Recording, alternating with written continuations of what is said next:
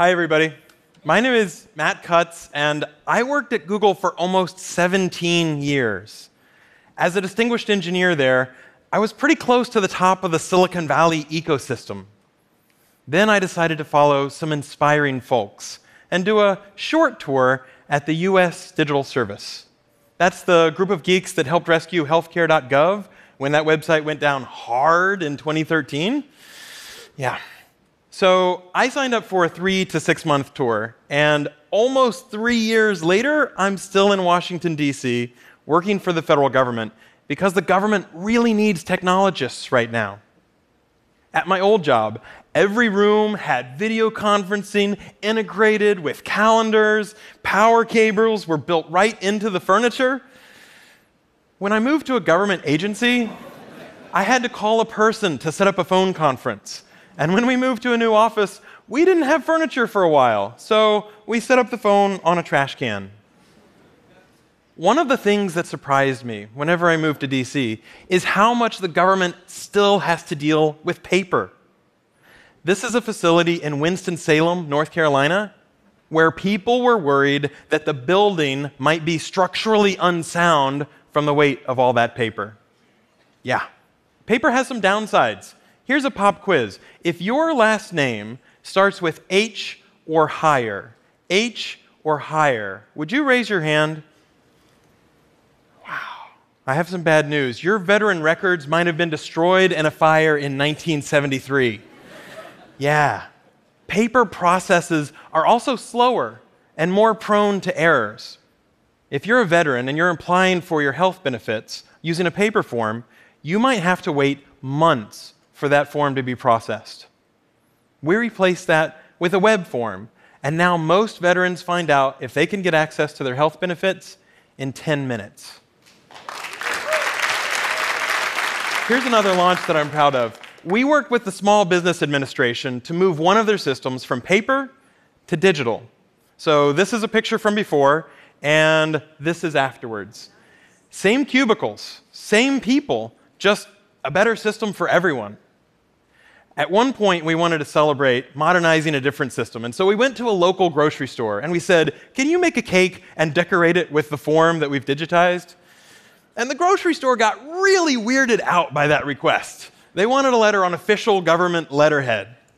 Well, we work for the government, so we wrote a letter that said, You can use this public domain form on a cake for celebratory purposes. Which led to bad jokes about filling forms out in triplicate. Yes, bad jokes in government. Now, I've talked a lot about paper, but we also bring up computer systems that go down.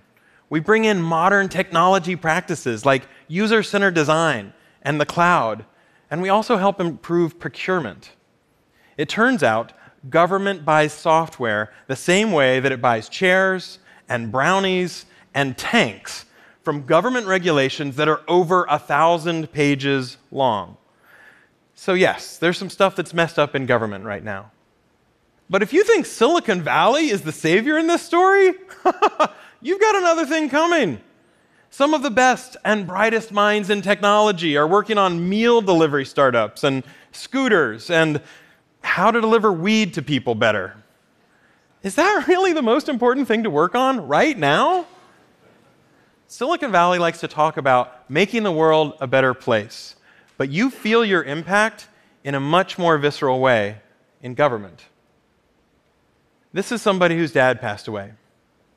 He hunted me down on Twitter to say that a system that we had improved worked well for him during a tough time.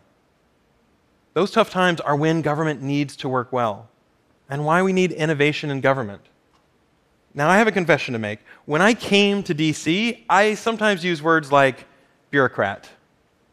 These days, I'm much more likely to use words like civil servant, like Francine, who can make you cry or at least she made me cry, because she's so inspiring.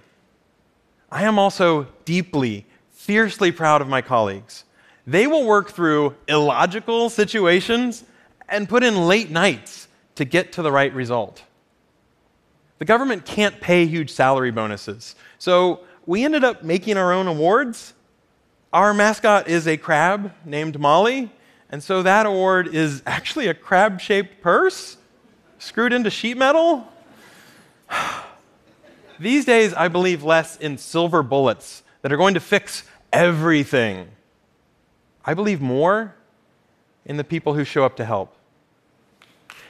If you're looking for something deeply meaningful and full disclosure, sometimes incredibly frustrating, here's what you need to know there is something difficult and messy and vital and magical happening when civil servants partner with technologists at the city and state and national level. You don't have to do it forever, but you can make a difference in public service right now.